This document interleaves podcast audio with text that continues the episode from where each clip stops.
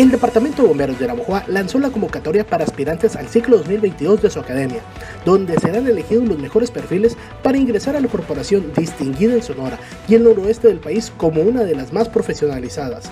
La recepción de solicitudes y documentación tendrá lugar hasta el último día de julio en las oficinas centrales de la Municipal, ubicadas por la avenida Rayón número 205 entre Pesqueira y Otero.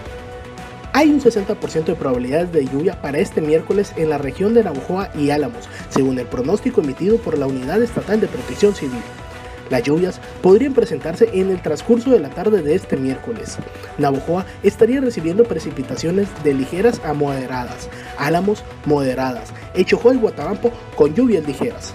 Un video que circula en redes sociales muestra el momento en el que elementos de seguridad del Aeropuerto Internacional de la Ciudad de México revisan una mochila tras encontrar pistolas de juguetes. Un usuario que compartió el video le puso la canción de Hermano cayó la ley y se observa cómo los encargados de seguridad del aeropuerto verifican el contenido de la mochila y encuentran las pistolas de juguete. El cantante sonorense Cristian Nodal anunció a través de su cuenta oficial de Instagram que ya ha tenido muchas presentaciones en vivo, por lo que ha decidido tomarse unas vacaciones y en cuanto termine sus últimas fechas agendadas, se despedirá de los escenarios por dos meses. Jesús Ramírez Cuevas, coordinador general de comunicación social de la Presidencia de la República, informó que 471 periodistas independientes han solicitado adherirse al programa de seguridad social que el gobierno del presidente Andrés Manuel López Obrador puso en marcha el 7 de junio de 2022.